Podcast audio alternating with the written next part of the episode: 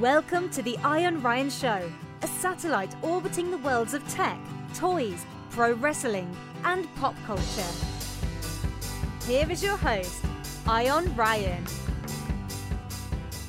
Hola, amigos, and welcome to the first episode of the Ion Ryan Show as uh, we join the We Pod Squad. Uh, now, for those of you that don't know, the We Pod Squad is a creation of Greg and Sam of We Podcasts and We Know Things. Uh, those guys are barreling towards 150 episodes. Uh, they're about to reach that milestone. Uh, they actually just crossed uh, a very important milestone of 40,000 downloads on their show. Uh, and Greg and Sam are masters at what they do. Uh, they focus on comic books, video games, uh, movies, television shows. Uh, they really are akin to drive time radio. All right, the kind of stuff you would hear in the morning on your way into work. They tackle all sorts of different topics. Uh, and as they've become increasingly more successful, they decided that they wanted to add a little bit of supplemental content. So it started last Tuesday with Sean and his new Star Wars centric podcast. Uh, now, Sean did a fantastic job in his first episode as a member of the We Pod Squad. Uh, I loved his reaction to the Rise of Skywalker trailer. Uh, it was very similar to the reaction that I had. Uh, but the reality is, Sean is a super fan of Star Wars. I mean, this guy, uh, he, I know, I know the movies and I know the TV shows. Uh, but Sean has an encyclopedic is that a word? Yeah, knowledge of Star Wars. So not only am I looking forward to listening, I'm looking forward to learning. Uh, so as we said at the top of the show, as my wonderful British introduction, uh, I love. I love British accents. And so when I wanted to record an intro to the show, I was like, I want a British woman to do it. Uh, so I went on the internet and found a random British woman to record a introduction for me. Um, uh, but whatever the case is, um, at the top of the show, we said that the Ion Ryan Show is a satellite orbiting the world of tech, toys, pro wrestling, and pop culture. So, from a tech standpoint, um, I am a computer dude, a camera dude, a tech dude, an app dude, a phone dude. Uh, uh, the main things I really like, uh, I have a 3D printer sitting next to me. Um, I just like learning about these things. I like to know where the future is heading. Uh, as a 32 year old guy, uh, I'm kind of fortunate in the fact that I've got a bunch of nieces and nephews, and they just don't understand. The, the, cell phones to them are just ubiquitous. You know, everybody has a cell phone, which means everybody has a 4K camera, which means everybody has access to the internet. Uh, being 32 years old, I remember the days of dial up, okay? So I enjoy and appreciate the evolution of technology uh, and how lucky we are. Um, as I said, I use cameras for my job, and it's amazing. I, I I take digital pictures and print them seconds later, uh, oftentimes processed through uh, some sort of filter on a computer, uh, adding in some sort of graphics via green screen, uh, and it's instant. All right, I grew up in a world where uh, you had to use a disposable camera. And it was like a $15 disposable camera and $10 processing. And, you know, I guess you could do one hour photo, but you wouldn't be able to process all those pictures till you took the, what, 27 pictures on your digital, uh, excuse me, disposable camera. And uh, that's why I love technology because I've watched it evolve. I've seen it go from film to digital. You know, I've seen computers go from uh, megabytes to terabytes, which is just absolute insanity. Uh, so, on the tech front, uh, that will probably be the topic that we talk about the least on this show, uh, but we will tackle it. And uh, I'm really into 360 photos. I'm really into 3D printing. I am fascinated with the idea of virtual reality. I would love to dedicate an episode to that in the future. Um, so, toys. I am a toy guy. It's kind of just like my thing. I collect Star Wars Black Series, I collect Marvel Legends, and I collect WWE Elite. Those are the things that I, I go to the store and intentionally and purposefully hunt for and I say, okay, I really need this. I really need this. And I make little checklists and I hunt for the best deal online, uh, which that's an important thing as we get a little bit deeper into this podcast. Uh, you guys can follow me on Instagram at Ion Ryan, I O N Ryan, R Y A N.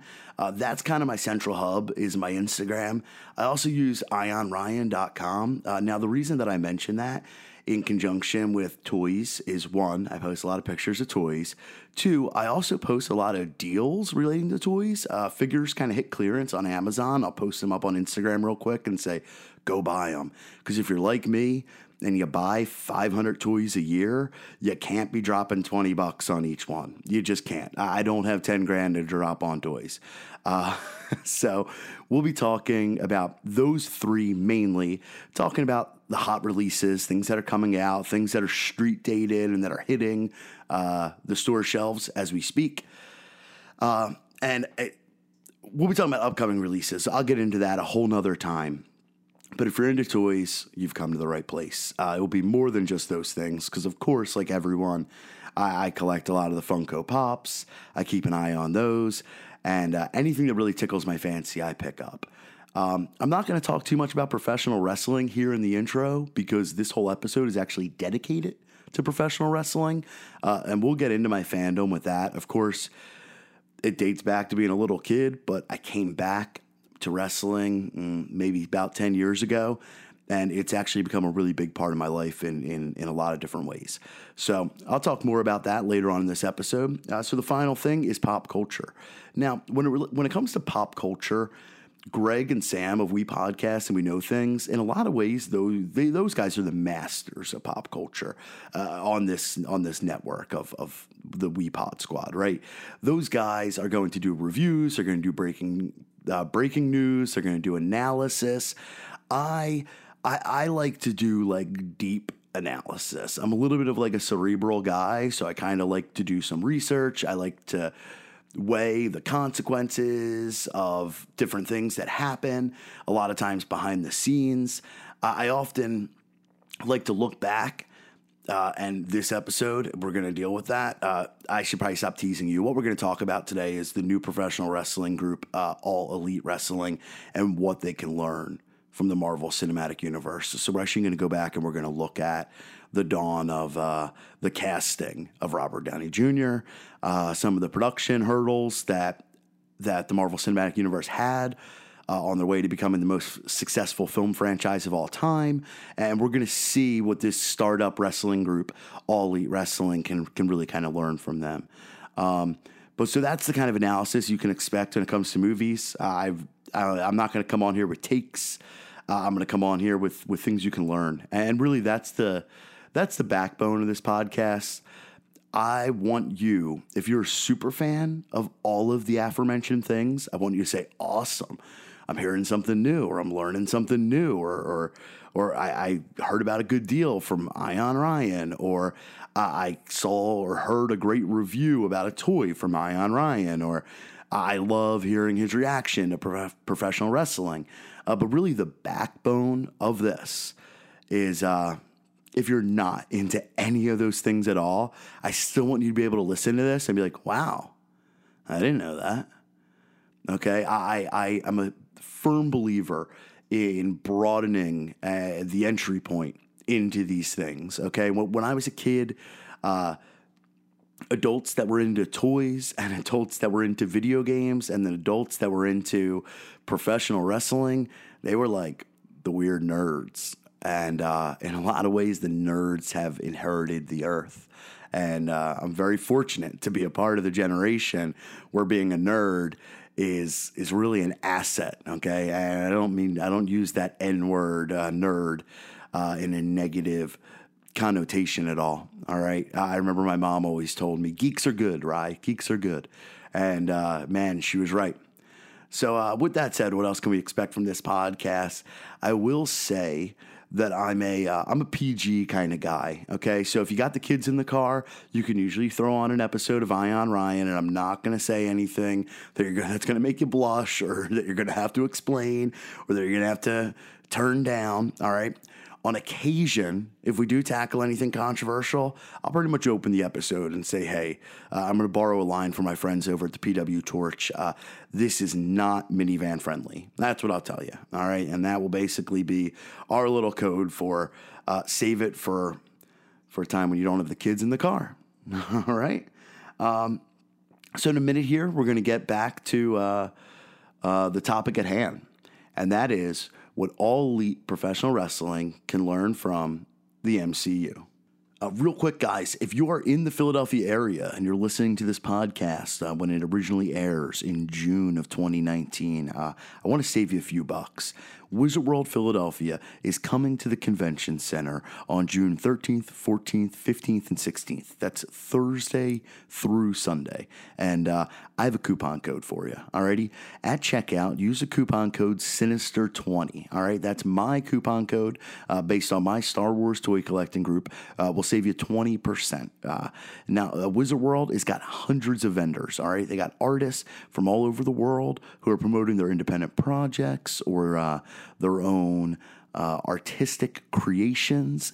They've got uh, dealers, toy dealers, comic book dealers, all sorts of stuff. You're, you're never going to believe what you find at Wizard World. Uh, these Comic Cons are just crazy. And of course, they've got some celebrities, right? So they've got uh, some folks coming in from Gotham, uh, from Once Upon a Time uh, from Supergirl. Uh, even a couple of the guys from American Pie are going to be there. All right.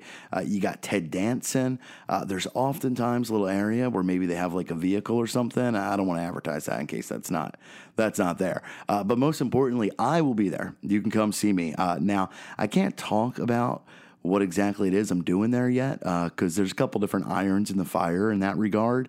Uh, but my group will be there the Sinister Six uh, Bounty Hunter Collective. Uh, that is my Star Wars toy collecting group. We're based in Philadelphia, Pennsylvania. Uh, we meet once a month uh, to discuss Star Wars toys. We got a group on. on Facebook, you can follow that at Philly sinister6.com. Uh, All right, six is S I X, not the letter, not the number. Uh, so, yeah, uh, save some money. All right. So, if you're going to Wizard World in Philadelphia, use the coupon code Sinister20. All righty. And you can come visit me and my friends at the booth and uh, follow me on Instagram because if a couple of these things work out, uh, I'll be able to tell you there uh, what exactly what I'm doing. So uh, hope to see you at Wizard World Philadelphia. Again, that's June 13th, 14th, 15th, and 16th at the Philadelphia Convention Center, downtown Philadelphia. Alrighty, save a couple bucks on me. All right, so as we set the table here for, for this dialogue as to what all elite wrestling can learn from the Marvel Cinematic Universe, I do feel the need, as many wrestling fans, as many adult wrestling fans feel the need to do, I feel the need to discuss and borderline defend my fandom. All right, first and foremost, we're gonna get this out of the way, and maybe this is one of those instances where I gotta tell you to cover the kids' ears, but um, professional wrestling's fake. Yes, I said it. I said the F word. I'm so sorry. All righty. And I know that. All right. I just, I want to clear the air. I don't want to lose all credibility with you as you're sitting here thinking that this 32 year old man that you're listening to is believing that what we're seeing in front of us is true competitive sport. Okay. Again, I know, I'm well aware that it is predetermined outcomes. Alrighty. Uh, but when it comes to professional wrestling, that's a little bit of the beauty of it. See, growing up in Philadelphia, I'm a 32 year old guy. All right. So in 2008, I got to see the first championship in my lifetime, which was the Philadelphia Phillies winning the World Series. Alrighty. And then uh, about 18 months ago, I got to witness maybe one of the greatest moments of my life which was my Philadelphia Eagles winning Super Bowl 52 over the New England Patriots. Okay. Now, I loved those moments, but what made those moments all the more memorable is I remember crying myself to sleep when the Blue Jays beat the Phillies via a Joe Carter home run. Okay, I remember crying myself to sleep after Donovan McNabb threw all those interceptions to end all those NFC championship games. See, in sport, the best team doesn't always win. Sometimes it's the lucky team. Alrighty. And your hometown team, it rarely wins unless you live in Boston or or you are a Golden State Warriors fan.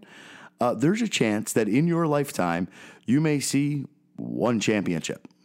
See, and that is the beauty of professional wrestling. See, in professional wrestling, uh, based on the nature of the sport, and I'm willing to call it a sport because you cannot take away the fact that these guys are exceptionally athletic. Okay. Uh, in that sport, usually, eventually, the good guys win.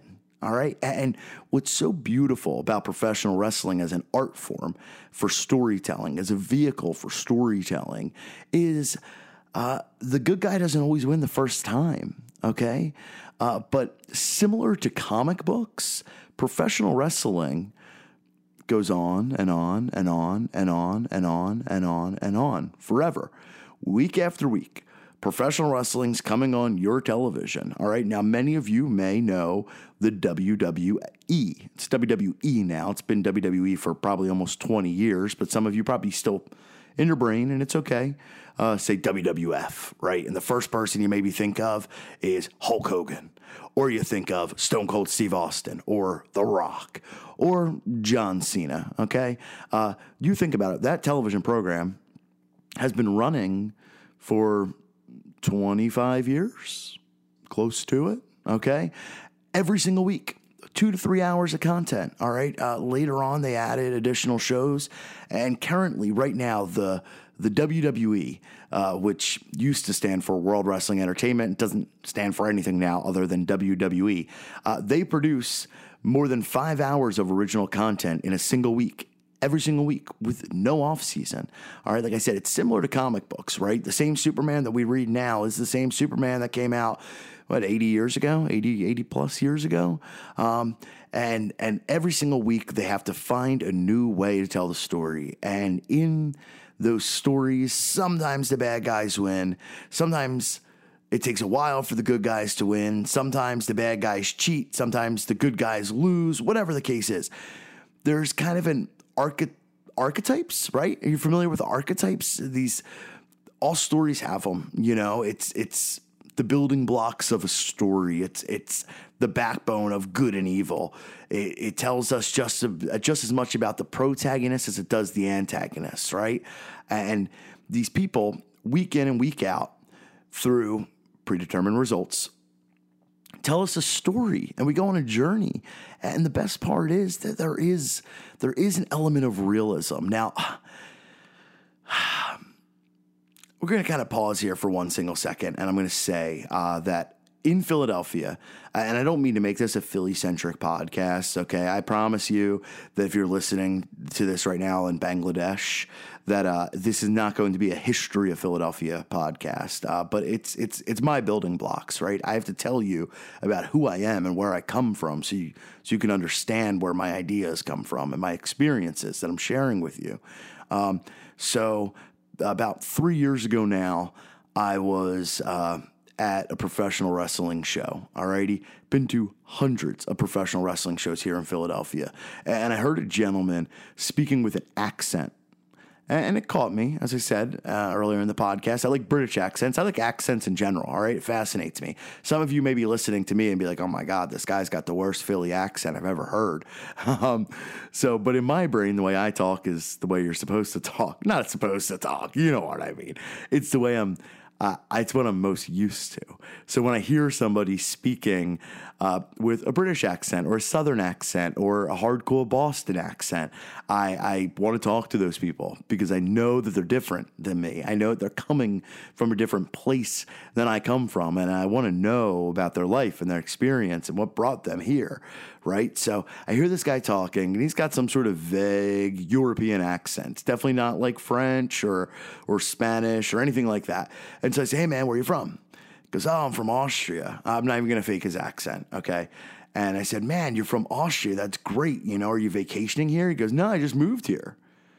I said, You moved to Philadelphia from Austria? Long story short, he came into the country a few years before and, you know, he's, he's on his path to citizenship and uh, he decided that he wanted to move to Philadelphia. Do you know why? Okay, well, this uh, this particular event we were at was happening at the corner of Swanson and Ritner. All right, now I'll post a picture on my Instagram of a pin I have of the Swanson and Ritner street signs here in Philadelphia. In Philly, all street signs uh, are green with white writing.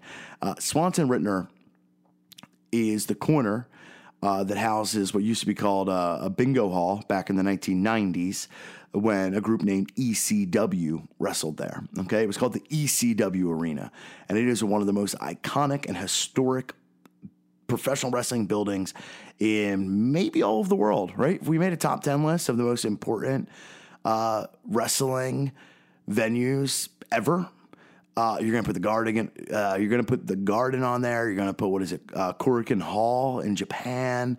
Um, you know some of those southern ones from the WCW, NWA days. But you're gonna put ECW right here in my hometown of Philadelphia, Pennsylvania, the ECW Arena. Well, uh, they still do shows there, and this guy basically moved to Philadelphia because we were the home of the ECW Arena. Not only we the home of the ECW Arena uh, we are a beacon for professional wrestling. See, the joys of living in Philadelphia is we're about two hours from New York, we're about two hours from DC. We've got uh, uh, 95 runs from here up to New England, all the way down to Florida. So it's a really accessible city for a lot of different people. So if you were putting together a pro wrestling show and you wanted to bring in all sorts of different wrestlers and they're going to hop in their car on Friday and drive here or late Thursday night and drive overnight, uh, Philadelphia is a easy place to get them to. Alrighty, so uh, we've got Ring of Honor here. Um, we've got uh, we get the House of Hardcore shows regularly, and uh, we have a professional wrestling group called Chikara. Uh, now, Chikara is a creation of Mike Quackenbush, uh, and I I I'm gonna try and drop in a clip here from Mike. All right, Mike explains why pro wrestling is fascinating, uh, way better than I ever could. Honestly, the guy is is really one of the most brilliant people I've ever heard. Uh, he used to have a great podcast called the Grizzly Bear Egg Cafe. He's since moved on to creating a couple couple different podcasts. One is called Kayfabe 2.0. I will not explain what kayfabe is at this time, but I will maybe later. Um, and he also does another another podcast with uh, Chikara senior official Bryce Remsburg. Um, next time they put one of those up, I'll definitely post it on my Instagram and you can go and check them out.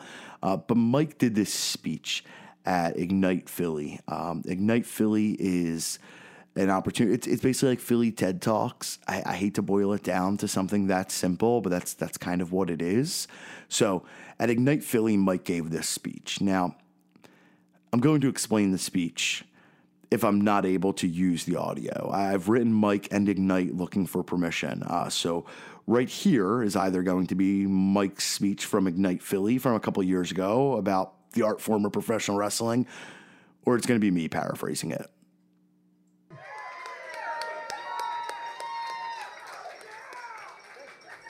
Thank you. Hello. I'm Mike Quackenbush, and I make professional wrestling. Thank you. Uh, I'm the upside down guy in this photo. It was snapped in the last match that I had, and although you will not see me in the ring anymore, I'm still involved in the training of aspiring pros, and I work with the uh, wonderful bunch of creative types you were so kind to name drop Chikara. Outstanding. Thank you. I'm passionate about professional wrestling. I think pro wrestling is the most misunderstood form of entertainment on the planet. And I also believe it's the most fascinating and wonderful kind of performance art you could ever hope to experience. So, why? Why is professional wrestling so misunderstood? Why is there such a stigma associated with being a pro wrestling fan?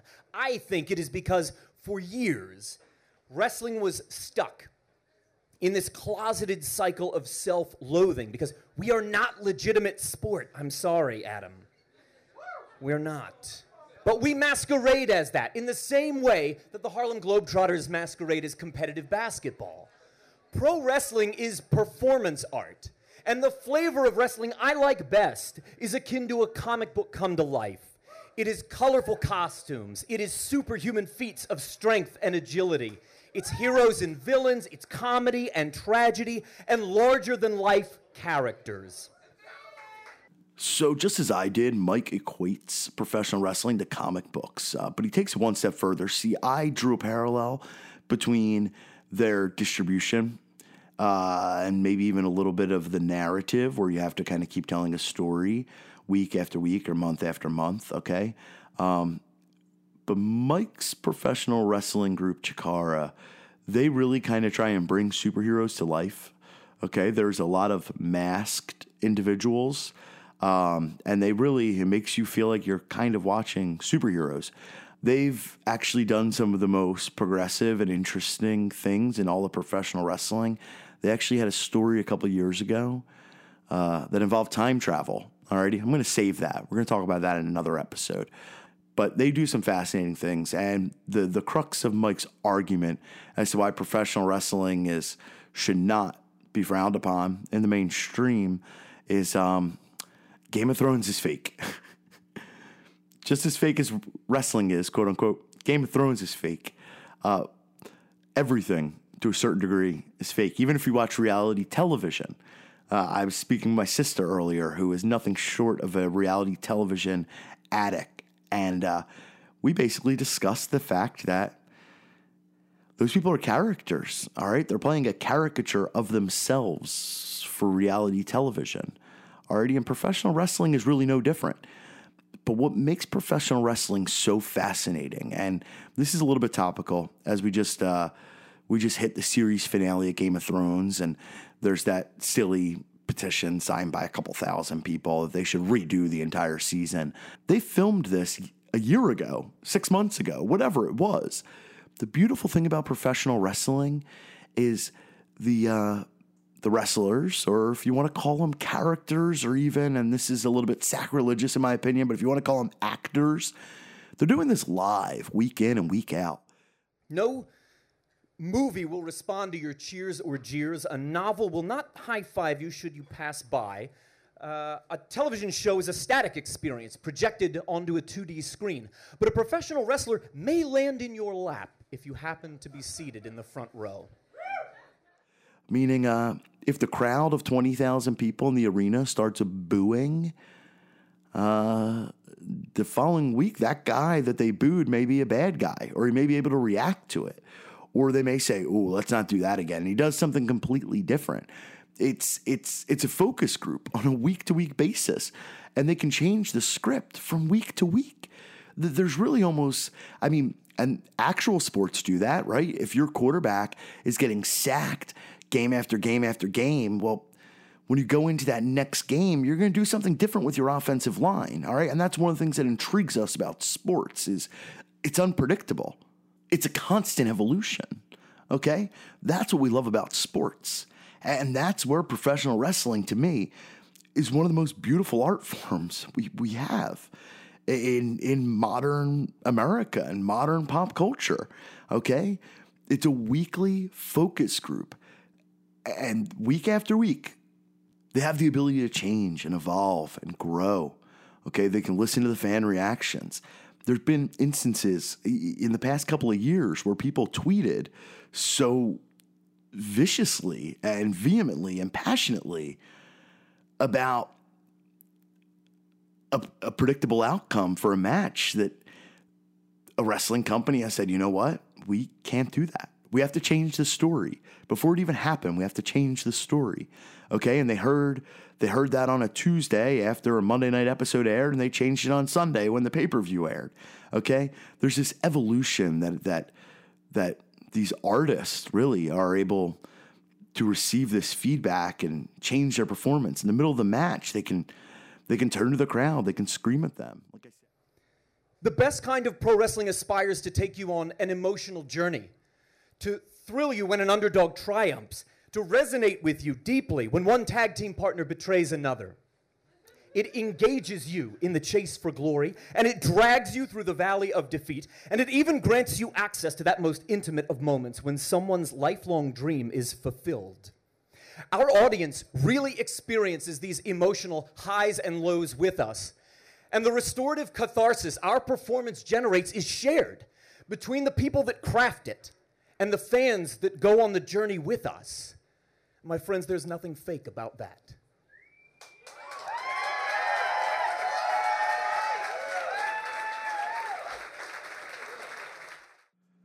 So, based on my words here and based on what I've interspliced with Mike Quackenbush, I, I think we've done a good job of establishing professional wrestling as a storytelling art form, as its own individual medium, the same way that music and television and movies are their own art forms. Now, here's, here's what we're getting at professional wrestling as an art form has become monopolized. At this point, WWE, which is owned by Vince McMahon, it owns Boardwalk and Park Place when it comes to professional wrestling. Now, yes, I mentioned Ring of Honor and Chikara and House of Hardcore, uh, but those are smaller, independent, not as financially well off companies. To put some context into that, uh, WWE, as the monopolized art form of professional wrestling, has over 17 million followers on Instagram. Uh, the closest professional wrestling company to them on Instagram um, was 400,000 followers. Okay, so pro wrestling is WWE and WWE is pro wrestling. So ultimately, all talent, all roads lead to WWE. If you want to become a millionaire as an artist, a professional wrestling artist, you have to go to WWE. Now, imagine if the music you liked went away. Imagine if there was only one genre of film, that there was only one guy in Hollywood who was using all the different actors to tell the same type of story over and over and over again. Now, I don't care how much you like movies, that level of repetition and that lack of options, uh, is is going to get to you and you're going to lose interest in the art form. And ultimately that's what has happened in the past 20 years since WWE's main competitor WCW went out of business. Okay? WWE and WCW in the late 90s were pulling millions and millions and millions of views on network television. And since then, as WWE has monopolized the professional wrestling art form, uh, viewership has went down. As a matter of fact, they are at record low ratings. So, uh, the three letters that I've mentioned multiple times throughout this podcast is AEW, All Elite Wrestling. This is a brand new professional wrestling promotion, which really, in a lot of ways, is not only taking aim at WWE, but they're looking to bring in the fans that have that we've lost, that we've lost to the monopoly created by Vince McMahon. Now, how are they different than those other groups? Uh, well, first off, they have a clean slate. Okay, they are starting from scratch. In addition to that, they have announced a television deal with the TNT network, which is uh, WWE airs on USA. Uh, USA and TNT have about the same amount of reach in households across America, which gives AEW a chance to become as big as WWE. So AEW is just starting out, and they have a lot to learn. And I believe in some ways that they can learn from the creation of the Marvel Cinematic Universe. See, when Marvel was just first starting out, uh, they were already a little bit hamstrung in the fact that they had sold the rights of characters like Deadpool and the X Men and Spider Man and Daredevil at the time and the Incredible Hulk. Uh, they were all with different studios at that time, meaning when Marvel wanted to make their own movies, they only had the rights to a handful of those characters. Uh, and of course, as we all know now, the first movie that kicked off the MCU was Iron Man. So I want to tell you a little bit about the dawn of Iron Man. So when Marvel decided to start their own studio, uh, they decided they were going to do Iron Man first. And they decided to go out and get some focus groups to find out what people knew about Iron Man. And shockingly, they knew almost nothing. As a matter of fact, many people thought Iron Man was just a machine. They didn't realize that there was a man named Tony Stark behind that outfit, behind that costume, behind that suit of armor. So Marvel went on an awareness campaign and they created three animated feature films featuring Iron Man uh, so people could start to understand that there was a character behind that suit. Now, the next big thing was who were they going to have anchor this budding film franchise? At the time, I don't know if they knew that it was really going to go 22 movies. This was a big risk for them. And uh, they took the ultimate risk in casting Robert Downey Jr. Uh, let me read an article to you about the day that Robert Downey Jr. was cast as Iron Man. So in September 2006, uh, Harry Knowles from It Cool News was at a screening of Darren Aronofsky's The Fountain. Now, the film had a considerable amount of buzz as it was his uh, first big budget movie following his cult hits Pi and Requiem for a Dream. It also starred everyone's favorite superhero at the time, Hugh Jackman, who was searching for his first non X Men blockbuster following the critical and commercial failure of Van Helsing. Just before he went on stage to introduce the advanced screening to the audience, Knowles got an interesting tip. Robert Downey Jr. is going to play Iron Man. Knowles called his Ain't It Cool News coworker Moriarty before he went on stage to ensure that they'd be the first to break this news.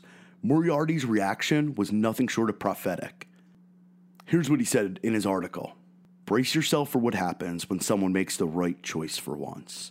Tony Stark will be played by Robert Downey Jr. I can't even express how much I love that choice.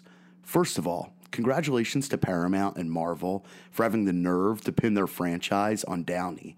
He's had some rough years, but if I've ever seen anyone aggressively work to rehab their career, it's Downey. Even in his darkest days, he was doing good work. But lately, he seems more in touch than ever with what makes him great as a performer. He's excellent with comedy, and he can break an audience's heart with ease. That's a rare combination. And when the franchise finally gets into some of Tony's darkest hours, when he faces down his own demons in a second or third film, can you imagine how much soul Downey can bring to it? If handled right, that's some of the most potent dramatic material in any Marvel movie. And now they've got the right actor to make it all work. Congratulations to Jon Favreau and Paramount and Marvel. I can't wait. So that's what his article said. And for those of you that don't know, Robert Downey Jr. has had significant struggles in his life with substance abuse. Uh, he was kind of in and out of jail, or at the very least, on and off of probation. And Marvel took the ultimate risk, saying, We're going to make this guy the center point. I, I mean, there's a chance that Robert Downey Jr. could have, God forbid, relapsed. And they would have been back at square one with this entire franchise. And yet, and we got some endgame spoilers coming here. Robert Downey Jr. made it through all the movies to give us one of the most heartfelt, sincere, and heartbreaking moments in the history of cinema. When Tony Stark says, I am Iron Man, and snaps his fingers to save the world, so completes literally one of the greatest story arcs in the history of storytelling. I'm not even kidding here. If you watch Iron Man 1 through Endgame, you will see a character evolution unlike almost anything we've ever seen before. He's consistent and he's consistently brilliant in all that he does. I've recently rewatched Age of Ultron, a movie that I really kind of wrote off and realized it's a crucial part to Tony's story.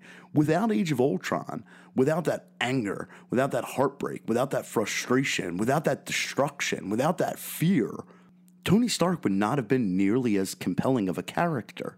And as Moriarty from Ain't It Cool News predicted, Robert Downey Jr. had the comedic timing and he also had the dramatic chops to make us fall head over heels in love with Tony Stark.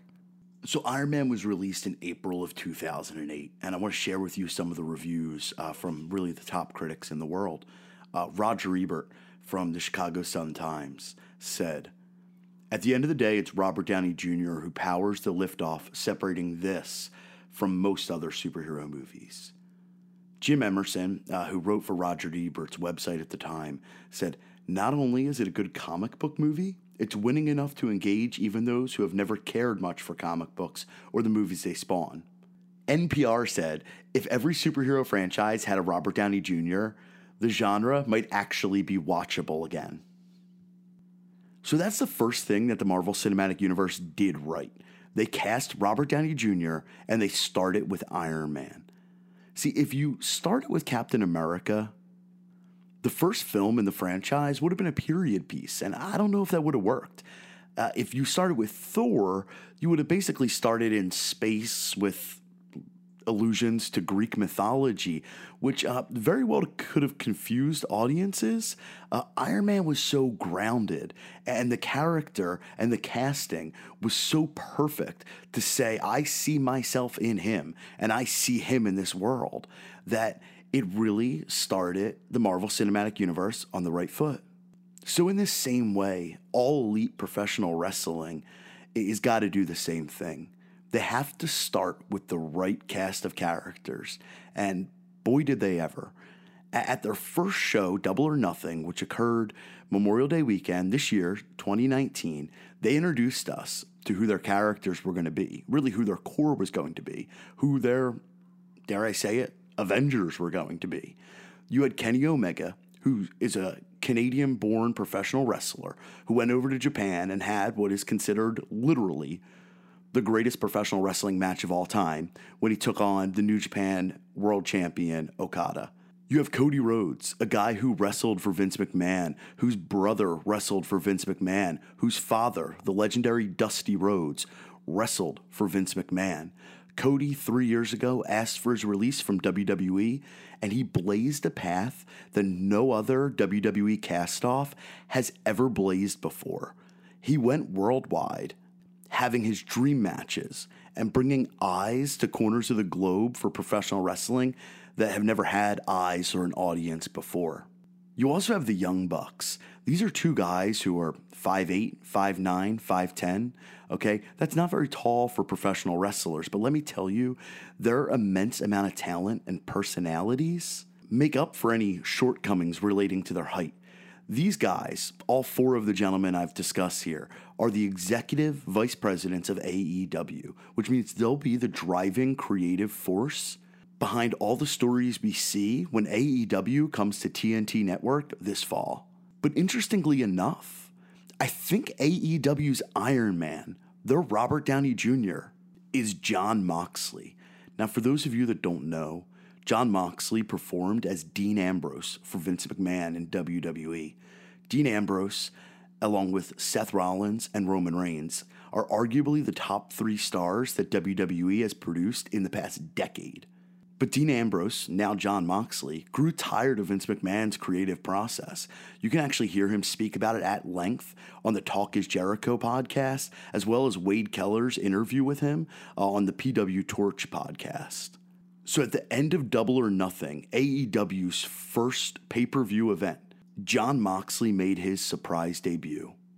And in the same way that Robert Downey Jr. is funny but dramatic, tragic but brilliant, broken but relatable, Jon Moxley is all of those things.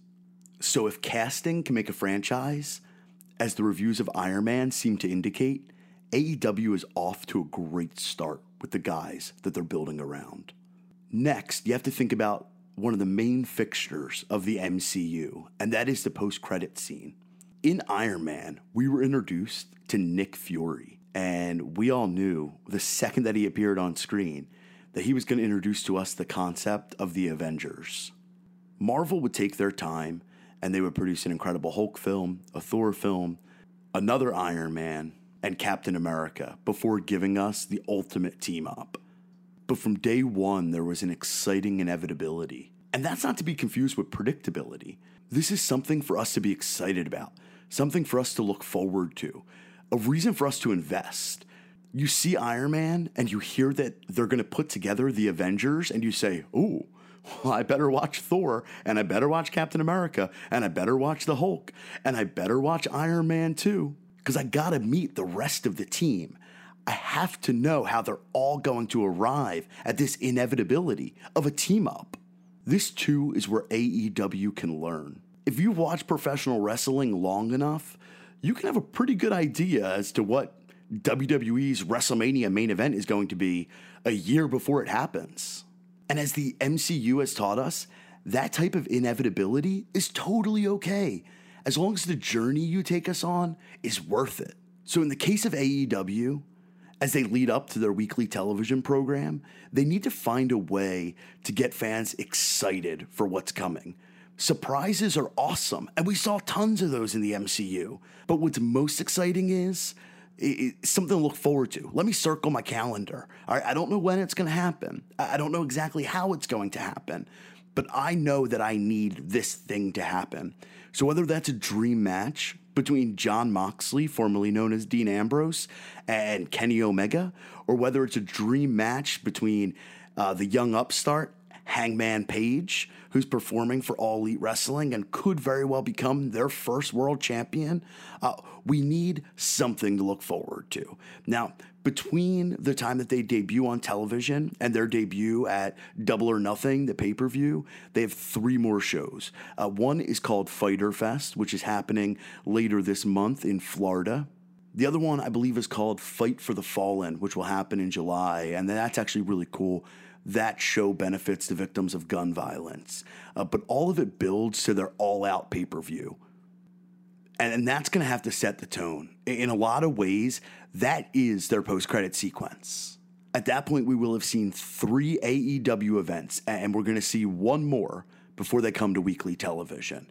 And in that pay per view, we have to learn what weekly television is going to be like. We have to know what it is that we should look forward to. So, All Out is the sequel to All In. Uh, so, what All In was, was basically a bet, okay? So, as I alluded to, there's Kenny Omega, maybe the best wrestler in the world, Cody Rhodes, uh, who became one of the biggest names in professional wrestling after he left WWE, and the Young Bucks, who are arguably the greatest tag team of all time. Uh, when they were working in Japan, uh, they started to draw a pretty big audience from North America. They started gaining a lot of fans. They signed an unprecedented merchandising deal with Hot Topic.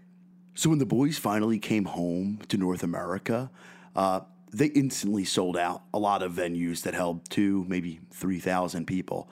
And an eager fan tweeted the preeminent pro wrestling journalist Dave Meltzer and said, Yo, these guys are rock stars. Do you think they could sell out like a 10,000 person arena? And Dave Meltzer, uh, with his ever so measured take, said, uh, I don't know. To which Cody Rhodes said, You want to bet? So the group of men known as the Elite formerly known as the Bullet Club, came to America and rented the Sears Center in Chicago. And they sold out a 10,000 person arena in less than 20 minutes. The reality of the situation is it would have went quicker if the website didn't go down. But this little experiment, this little bet, which they won, showed them that there was a market for a pro wrestling company other than WWE here in America. No company had sold 10,000 seats since WCW went out of business 20 years ago. And these guys that you've barely seen on North American television uh, using the power of the internet and their YouTube show being the elite. Promoted, booked, sold out, and executed one of the most successful pay per views in the history of the industry. This led to New Year's Eve, well, really New Year's Day at 3 a.m., they released a very special episode of Being the Elite. People assumed that this announcement was going to be a sequel to All In, uh, but they ended up surprising their fans by announcing All Elite Wrestling was starting here in America. In the special video that aired at 3 a.m. my time, they also did announce Double or Nothing, that that would be the first show for AEW. But that's kind of how we got to where we are now. And you know what, guys? We're actually going to pause it right there for the next two weeks. Uh, we're, we're approaching the hour mark here, and I think we've think we've achieved a lot together. We've learned about the art of professional wrestling. Uh, we got a nice introduction into uh, how the MCU basically started. Saw some of the early reviews and analyzed some of the things they did really well. Uh, and I just gave you a brief history of all elite wrestling.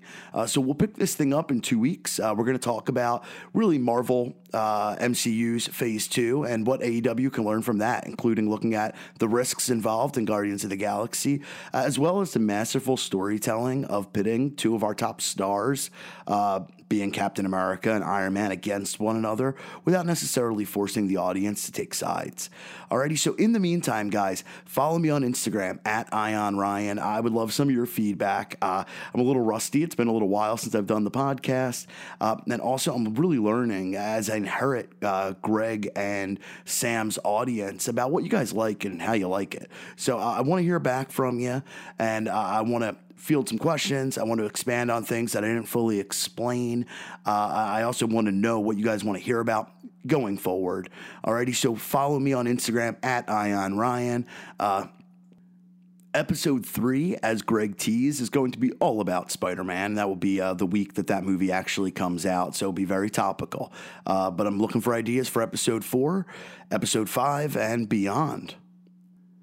I want to thank y'all for tuning in and for uh, Greg and Sam for giving me this opportunity and uh, for Sean for sharing Tuesdays with me.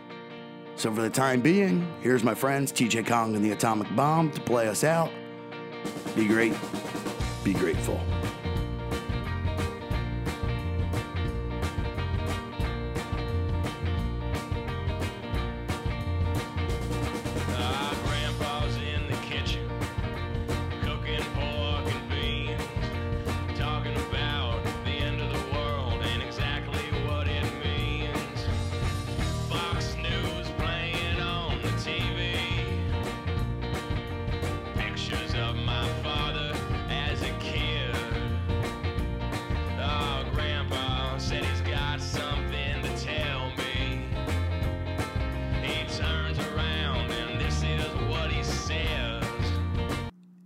Every superhero movie franchise, NPR said, if every superhero movie franchise had a Robert Downey Jr., uh, uh, uh, NPR said, if every superhero franchise had a Robert Downey Jr., Jr.